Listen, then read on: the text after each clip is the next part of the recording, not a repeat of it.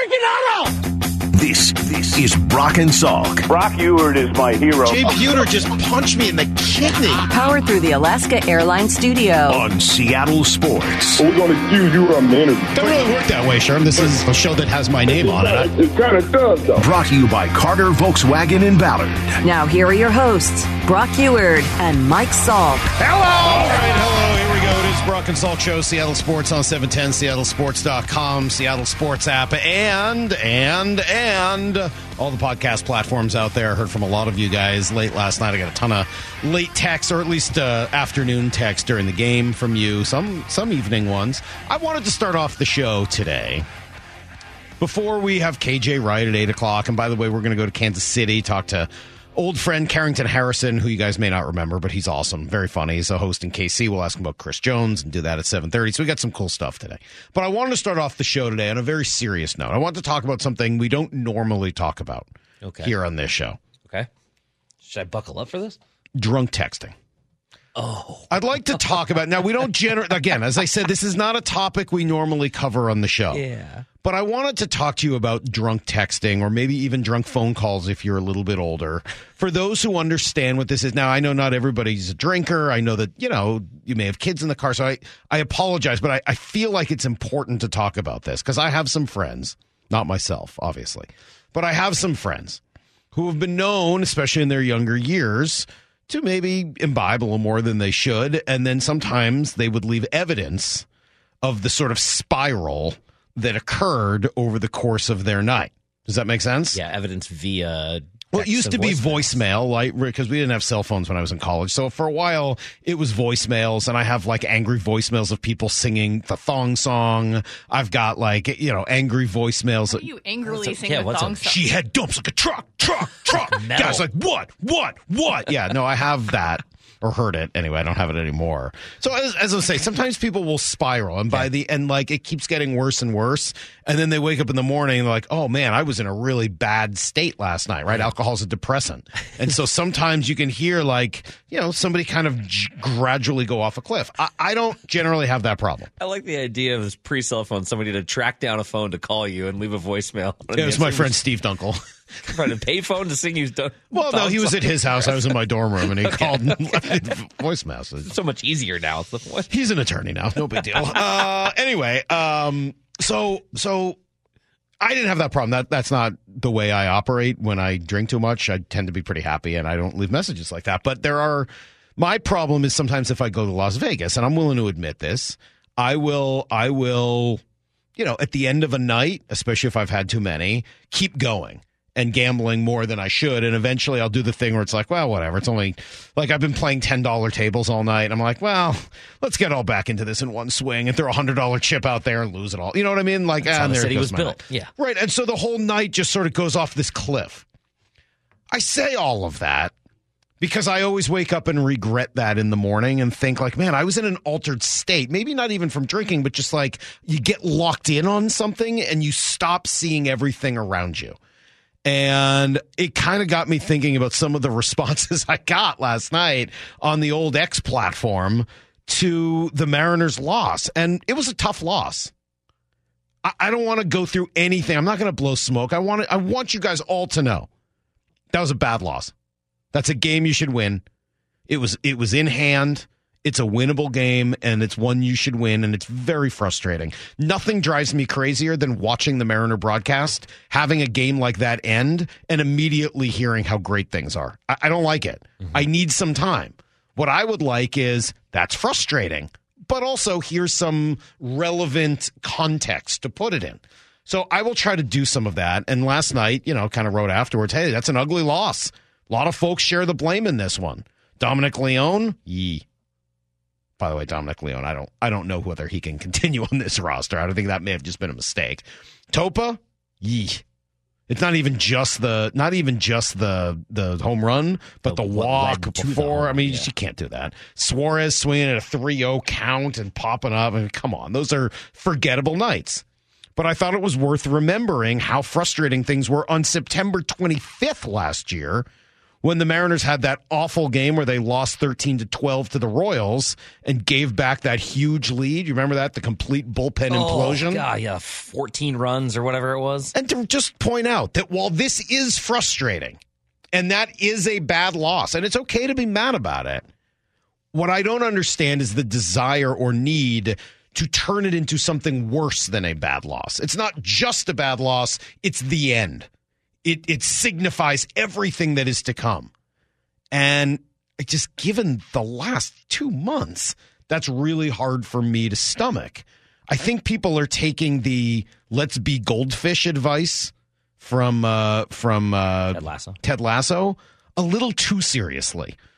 Like I think you're taking it in the wrong context. Don't like yeah, speak goldfish, but you also should remember some of the things that happened over the last few months. They may portend just as much as whatever happened today. Yeah, but I think what your take was last week of being prisoners of the past is is also playing in. Like Maybe the last three months are not enough to reverse the damage done by whatever, but, and everybody's but let holding me their read shovels. you, Justin. That's a good point. But let me read you some of the response. People are unhinged, and I, and I honestly, it reminds me of sort of that. You know, I'm so locked in, and then I'm going to wake up in the morning and regret everything I've said. This was just weird. Brash is 100% responsible for this loss. By the way, Brash pitched one inning and gave up a hit and no runs. Uh, I don't know what to make of that. Please grill Dipoto on this tomorrow at 8.30, Mike, about the M's entire pitching staff. Oh, well, that's nice that they think they know the schedule of the show. That's tomorrow. The pitching staff has the number one ERA and the number one whip in all of Major League Baseball. I get that they were frustrating last night. You want me to grill Jerry Dipoto on how he constructed the best pitching staff in baseball? On it. Yes, that's what we're going to do tomorrow when Jerry joins us at 8:30. I will print the tweet. what does that even mean? How about I mean, this you one? do know that X is where like I do. the most unhinged. Oh, I'm comments sorry. Would you like me to go to our text machine from yesterday? Believe me, more. There's plenty of platforms here for this if we want to go find them. I, I can go all the way through this. Salk, that could be a topic for fill airtime, but a game last season has zero relevance to today's game. Well, I'm not saying that it's going to instantly change the way tomorrow functions, but it's worth remembering some of the past and how you felt in that moment and how it had absolutely zero negative effect on the rest of that season. Zero. Zero. I, I, I just don't understand that one. Feel free to look back at this one when wondering what went wrong this year. This was going to be the turning point of everything that went wrong. Hmm. See, that's someone that is prisoner of the past, and they're Yeah, just waiting they're set it. they're they're getting that in their heads that they're it, they're not hurt as much when it happens. Salk, They're you, for, setting themselves up. you forgot to mention Servais and his handling of the bullpen by bringing in his three top relievers in the seventh, eighth, and ninth. Yeah, I know Leon gave up a couple of runs, and my guess is he's probably not going to be back. Could he have gone with Campbell in that situation? In retrospect, yes. But he's trying to keep his guys as fresh as possible. And at that point, you've got a 5 1 lead, and your starter only made it five innings.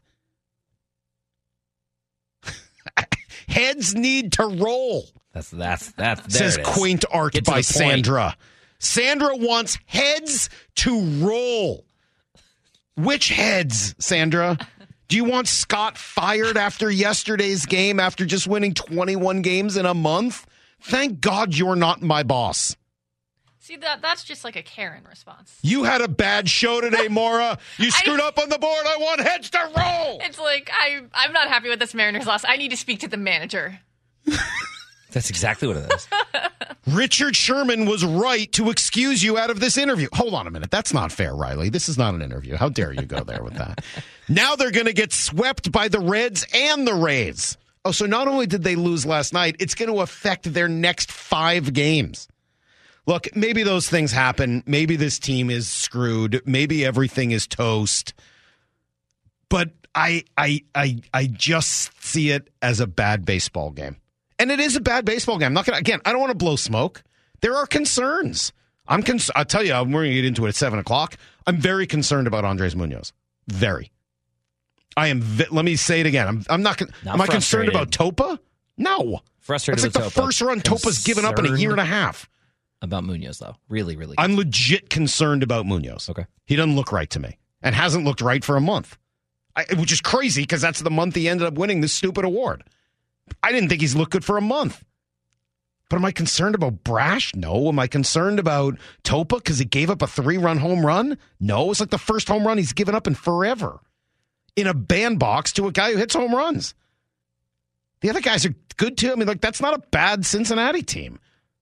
We said it going in. They're like the Royals, but, you know, with talent.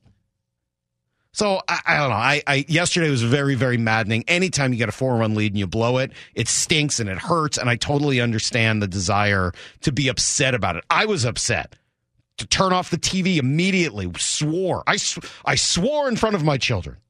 Can you believe it? You sure you weren't imbibing? Uh, well, I wasn't, but then I then I went back and I did an angry version of the thong song. So it all worked out when it was all said and done. I actually have a request for you to take us to break with that. Oh, with my version of it, with my friend Steve's version of it. She had dumps like a truck, truck, truck. Guys like, what, what, what? Baby, move your butt, butt, butt.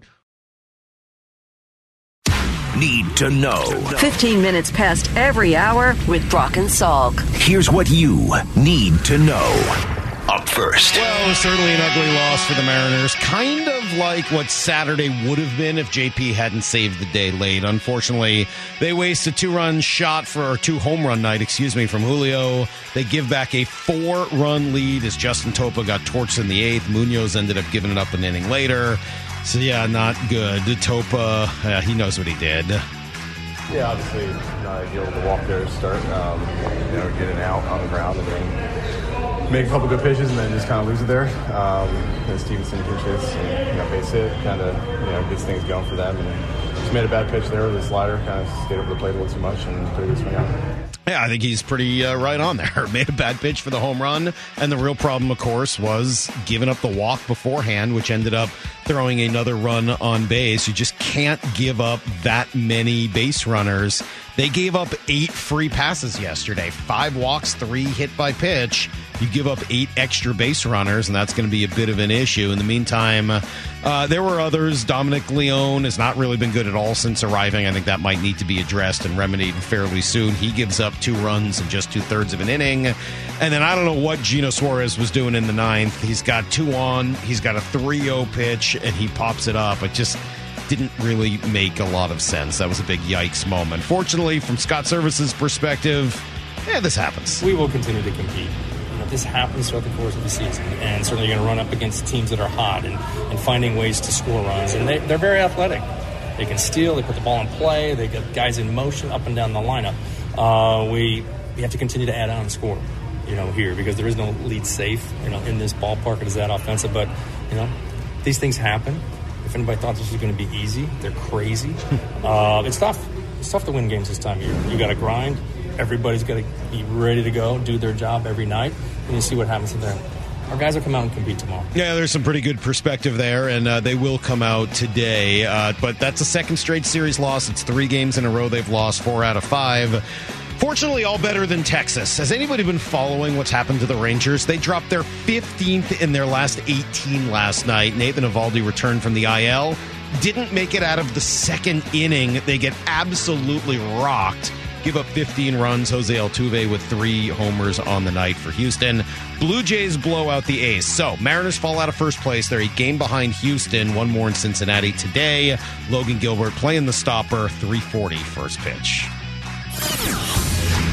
Here's the second thing you need to know. Uh, first depth chart is out for the Seahawks. I don't know how much to read into it yet, but a few things stand out. Tre Brown listed as the starting corner ahead of Mike Jackson, so that seems relevant and certainly reflective of what we saw in the preseason games. DJ Dallas ahead of Zach Charbonnet. That was a little bit of a surprise, I think, to most folks. Maybe just a nod to being a veteran. And then Coby Bryant at free safety, not a corner. Again, it's just a listing. It doesn't mean he's going to be only at free safety. But if you're wondering who's going to come in in a nickel package, is it going to still be Coby Bryant as it was a year ago? I guess we'll wait and find out. How far would you be willing to go for Chris Jones, the star defensive lineman, still holding out in Kansas City? It would probably take a pair of first rounders, but Is now the time to do it? Are they Chris Jones away from competing for a Super Bowl? NFL Network Steve Wyche joined us yesterday. First off, there'll be a market, and Seattle just kind of looking at at how they could use him. Right, you know, Jones has played primarily on the edge the past couple of years, but Seattle could use him kind of at that hybrid five technique, hybrid six and seven technique of what they do defensively. It would make a lot of sense. It would make a lot of sense. Hmm. I'd be intrigued. I know that there's some reasons not to do it, and there's probably some lessons in the past that I should learn from. Maybe I'm just doing the same stupid thing over and over again. But yeah, Chris Jones, I'd be willing to make some exceptions for, and I do think that might be the missing piece to get this team to the next level.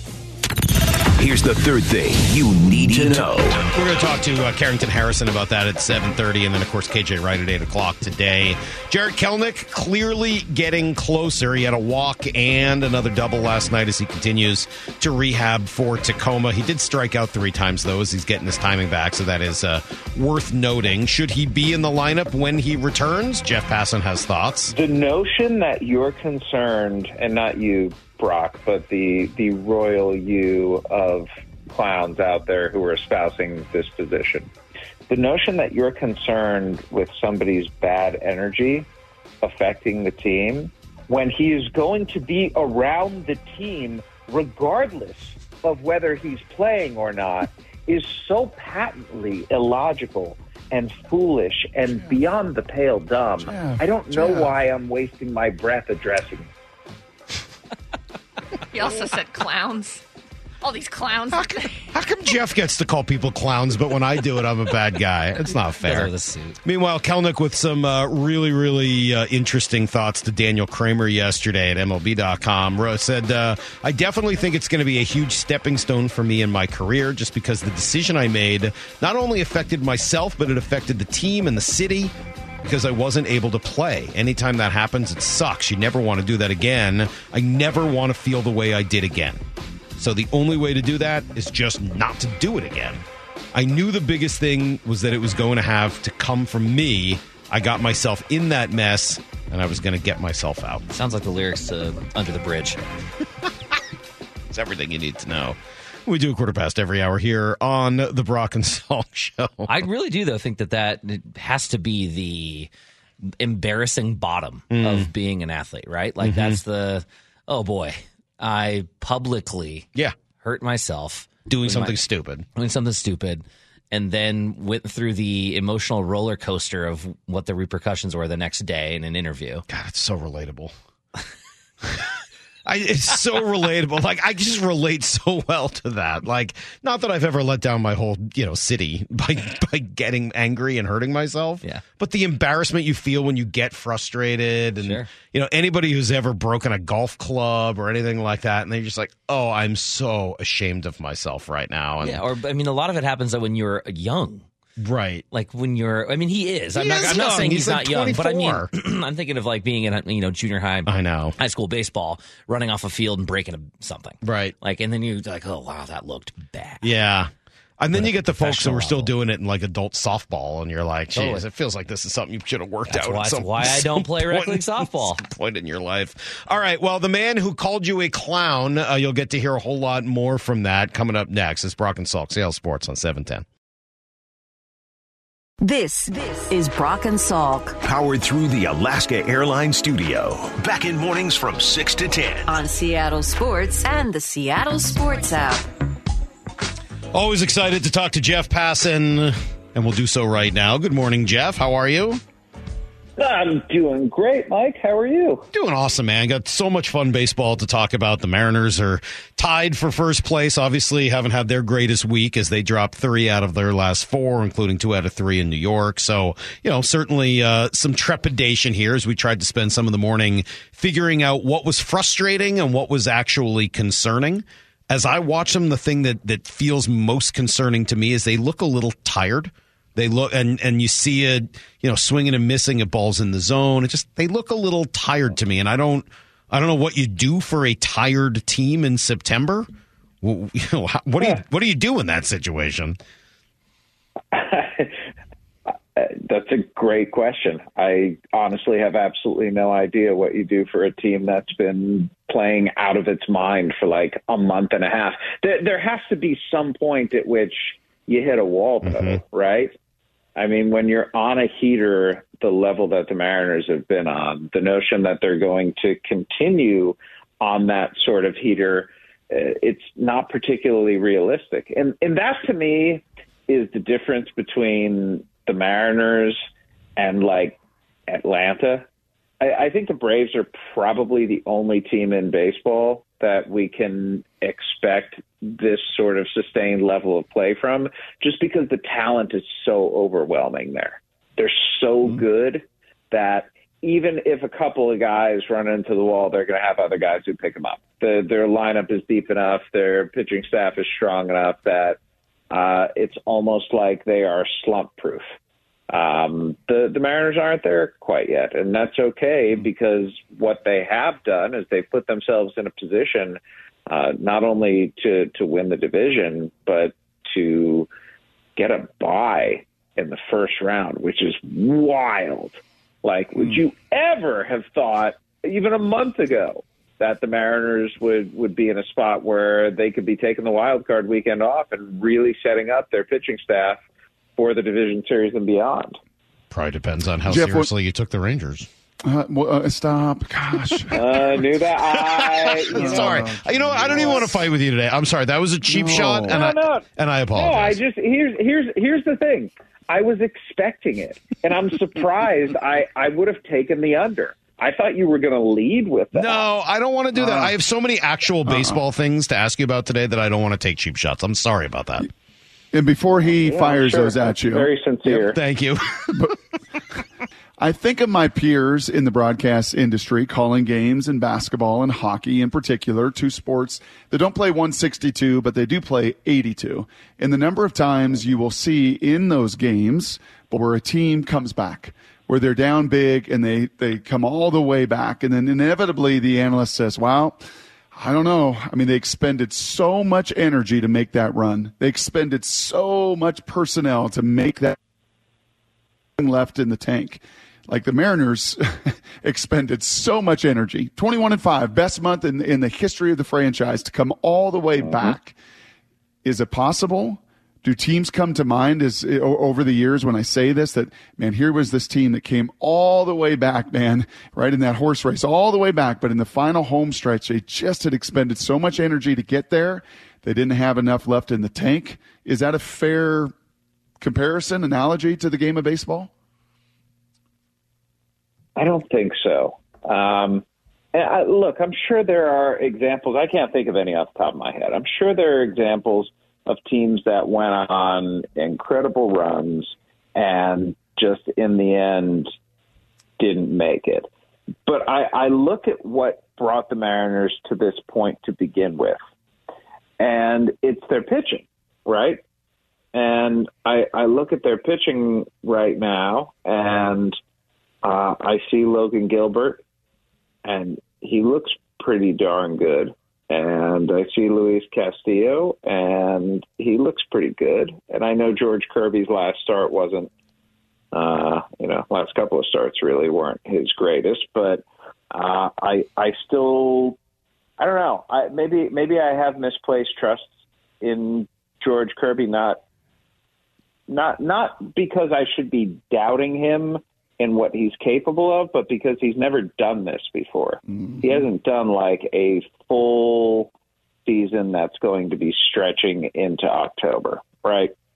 So that that's hard, but I I still I I just have a hard time believing that he's going to falter down the stretch. Mm-hmm. And so because because their anchor is their starting pitching, I I don't think the Mariners are in severe jeopardy here. I think their starters are ready for this. And maybe maybe not as much with Bryce Miller and maybe not as much with Bryan Woo.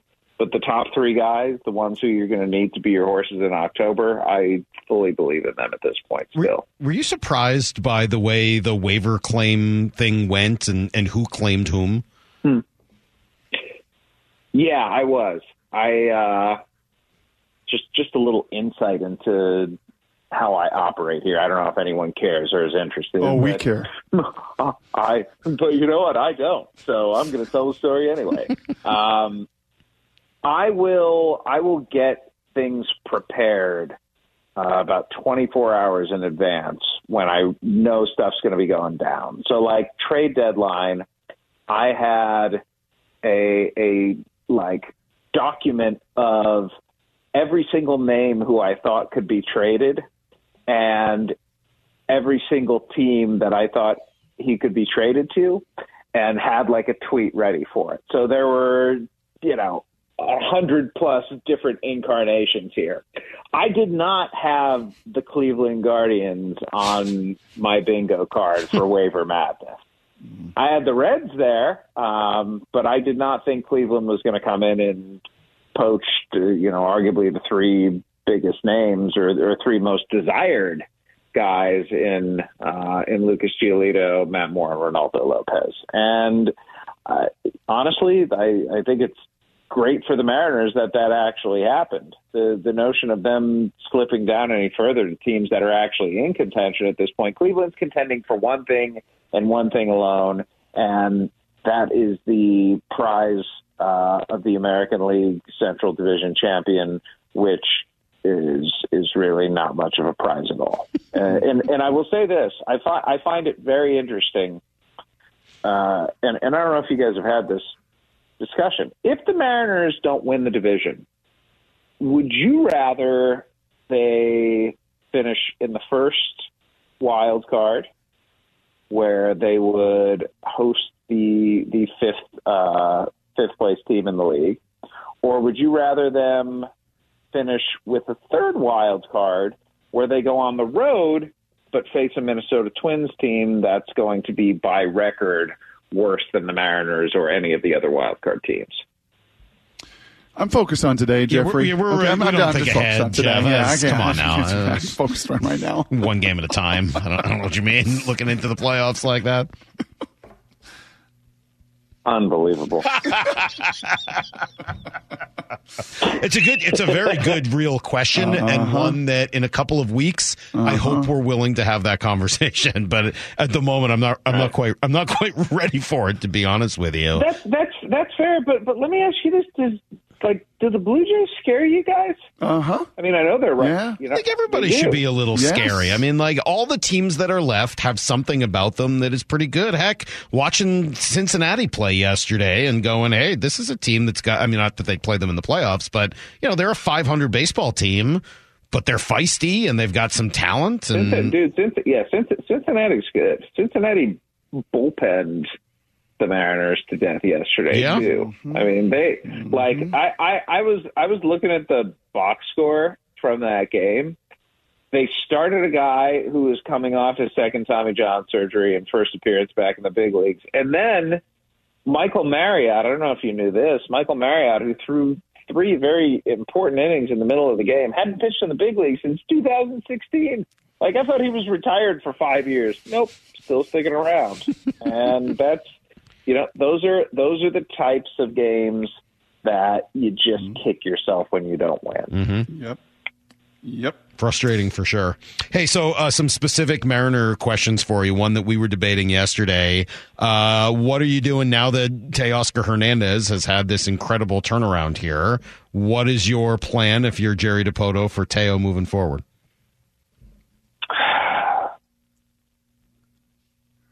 I still don't know if you QO him at this point. Really? Why not? I, I mean, mean, to what- me, that seems like the easiest thing to do. Why wouldn't you? I I mean I it's easy, but it's twenty million bucks, and I think he. Eh, see, I don't know if he would accept it or not. I mean, do you think twenty million dollars for Teoscar Hernandez is about right? For one year? Sure. Yeah, I think for one year, yes. And if he Yeah. doesn't take it, you know, I would assume he gets 50 million plus on a multi-year deal somewhere else. So, you know, there aren't that many big time, not that he's a big time power hitter, but a guy who hits the ball hard as often as he does. To me, he's probably a DH moving forward, but I don't know. I don't know that there would be much of a downside in in giving him the QO, especially given what else is out there in free agency. Yeah, I, I think you know what I think that's reasonable. I just uh, when it comes to Teoscar, and and I don't know why I do this, but I, I sometimes just gravitate toward the things he doesn't do rather than the things he does. And I have such a I have a such I have such a hard time wrapping my head around the notion of a productive player who doesn't walk. But that's what he is. He he is a productive player who strikes out like 15 times as often as he walks, or it feels that way. No, I, I mean, you look at the last last few weeks; it's actually been like that. Um, but but the power the power has always been there, and as much as Julio has been, uh, you know, the sun, the moon, and the stars of this Mariners team over the last six weeks, Teoscar has been a very good second banana, and uh, if he goes this winter, how do you replace that production? Yep. Yeah, it is. That's, Uh, a, that's a, like that's that's not a that's not a rhetorical question either. I mean, is Dom Canzone the guy? Maybe, but Well, I mean, the don't other know, the other know? it leads to the other question that I was going to ask you, which is, what do you do when Jarred Kelenic's ready to return here next week? I mean, he plays, doesn't he? There's a lot of folks in Seattle who don't think so. I mean, I honestly just, you know, we had this conversation yesterday on the show, and it's interesting hearing how many folks are saying, nope, they don't want that, that the team wasn't as good when Jarred was at his best, and that even at times this year, he, his best wasn't all that great, and that it sort of deteriorated before he got hurt anyway. So I'm not necessarily taking that point of view, but there's quite a few people yeah, around who think they- that. Do do these people want to play Marlowe or Canzone over Yes. Kelenic? They do. Uh, all right, just save it. Honestly, Mm-hmm. is, is this is this even a conversation? Yes, yes, they're they're fans passing, and we're here. We're here. We're leading the I- I division know. with 25 games to go, Jeffrey. We're right here, and this is a team full of good vibes. This is a team that is loose and loose as can be, and Jarred is a live wire. He's very intense. Breaks his foot kicking a kicking a cooler, Jeff. So there, and, and I'm, I'm not diminishing those fans that feel that way, that watch a game through the optics of television and say, yeah, man, this guy, this guy doesn't have good vibes. He's just too intense for the way and the makeup this team is put together in this run they've been on. Now, lose three or four, lose four or five, lose seven of eight, Yeah. and maybe Yeah, they, yeah. maybe they come around just a little bit more. The notion that you're concerned, and not you, Brock, but the the royal you of clowns out there who are espousing this position, the notion that you're concerned with somebody's bad energy affecting the team when he is going to be around the team regardless of whether he's playing or not is so patently illogical and foolish and beyond the pale dumb. Jeff, I don't know Jeff. why I'm wasting my breath addressing it. All right. Well, then let, let me let me hold gi- let me give you a different If- argument. If, Ja- Let me if give you a different- Jarred let me give you a Kelenic different is argument. around. He plays. Period. All right, so let me give Period. you the other argument that I have heard, and I and I uh, just use B War here. Jarred Kelenic in 90 games this year has a WAR of 1.9. Cade Marlowe in half as many games, just not even a third as many, 33 games, has a one WAR. And Dominic Canzone in just 26 games for them, a 0.6 WAR. Is the is I mean the other argument to be made is has nothing to do with the emotion or whatever people think Jarred Kelenic is like as a person. What about just that part of it? Just the productivity. Yeah. Um, I mean, if we want to look at productivity recently over the last two weeks, Dom or uh, K. Marlowe striking out seventy five percent of his plate appearances. Right. Yeah. Yeah. Yep. And and if we want to if we want to look at productivity the last two weeks, Dominic Canzone hasn't walked. And and he's hit. Listen, the the home runs, like the power, that's that's good. I appreciate that. Um, and I, I think that Canzone, especially, should get some playing time. I don't know if that's uh, at DH, if it's in uh, left field, where you know wherever it is. Might end up being at first base if Ty France doesn't start doing a little bit more. But anyway, that's a side conversation. Mm-hmm. Um, all all that said, I will I will bet on Jarred Kelenic before I bet on those guys, and that that's that's because I like we've seen what Kelenic is capable of doing, and I know he hasn't done it as consistently as people would hope for. Um, but I just I can't. I have trouble forgetting the 480 foot home run at Wrigley. like, I I just I have a really difficult time getting that out of my head and thinking that that guy would be sitting on the bench for There's one of the others who who have very similar issues to him uh, in terms of weaknesses. Marlowe's weakness is, is striking out. Canzone's weakness is patience at the plate, um, and and Canzone's defense leaves quite a bit to be desired as well. So I don't know. I I think I think it's Kelenic uh, hundred percent all the way until he shows that uh, he does not deserve the job anymore. A lot of What great you- text messages, by what the are you chuckling about? You Well, I'm some- reading some of the text coming in that says, "Yeah, I'm diminishing the fans that don't want Kelenic back." Wow, Jeff's in rare form. Why do you have to let Passan know there are so many stupid people in Seattle? Says one texter. Matt, that's not very nice. Uh, yeah, there's some others in here, but Jeff, just know that a lot of people want you to know that they don't feel that way, and they would like to be uh, excused. Mm-hmm. Exonerated, yes. exonerated. Thank you. Uh, one fear that I do have, Jeffrey, over these final 25, and it's been more of a fear for me than it has been for Salk.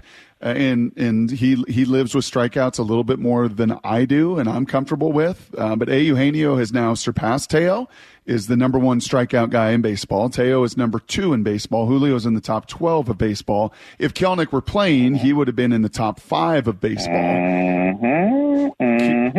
Can you? And can you there and therein and therein, Brock, you have described the thing that will take down the Mariners at some point this season, I believe.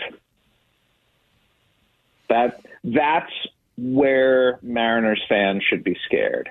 It's that in the postseason they're going to be facing pitching rotations and bullpens that are there because they strike guys out. And the the inability to put the ball in play as consistently as the Mariners should, or as consistently as you want to see from a team, is the Achilles heel that uh, you know. I understand strikeouts around baseball uh, are profound these days, and that it's just accepted as part of the game, right? But I look at the best offenses out there. Um, I I look at the Astros and they're striking out 20% of the time. I look at the Braves and they're striking out 20.9% of the time. Um, you know, the the Mariners are over 26%, and it's the sort of thing that I fear uh, will be their downfall. And when you asked what team to face four weeks from now, uh, it would actually be clearly for me Minnesota because they're built the same. And when they played, they've been the exact same game down to the ninth inning on almost every single game because both uh, Minnesota is right there with them. Right? I'm, I don't have the numbers in front of me. What is Minnesota's team strikeout percentage? Yeah, Min- Minnesota's at twenty six point eight percent. They're the only team that's that strikes out more than uh, than the Mariners do. And and similarly, like Minnesota, stri- Minnesota's pitching staff strikes out a lot of guys. Mm-hmm. I think they I think they're right. Uh, they might lead MLB in strikeouts this year. Hey, uh, uh, both both I, I believe both hitting and pitching.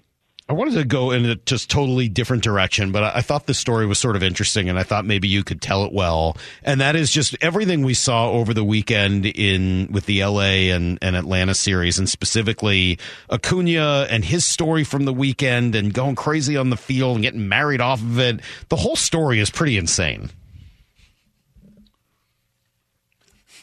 Good question. Well, it's not a question. I just hope maybe you could tell the story. Okay, just I, I I wasn't sure if you were like if you wanted me to tell the story. I did. Yeah, no, I was like- hoping maybe you could tell the story because I think it's interesting.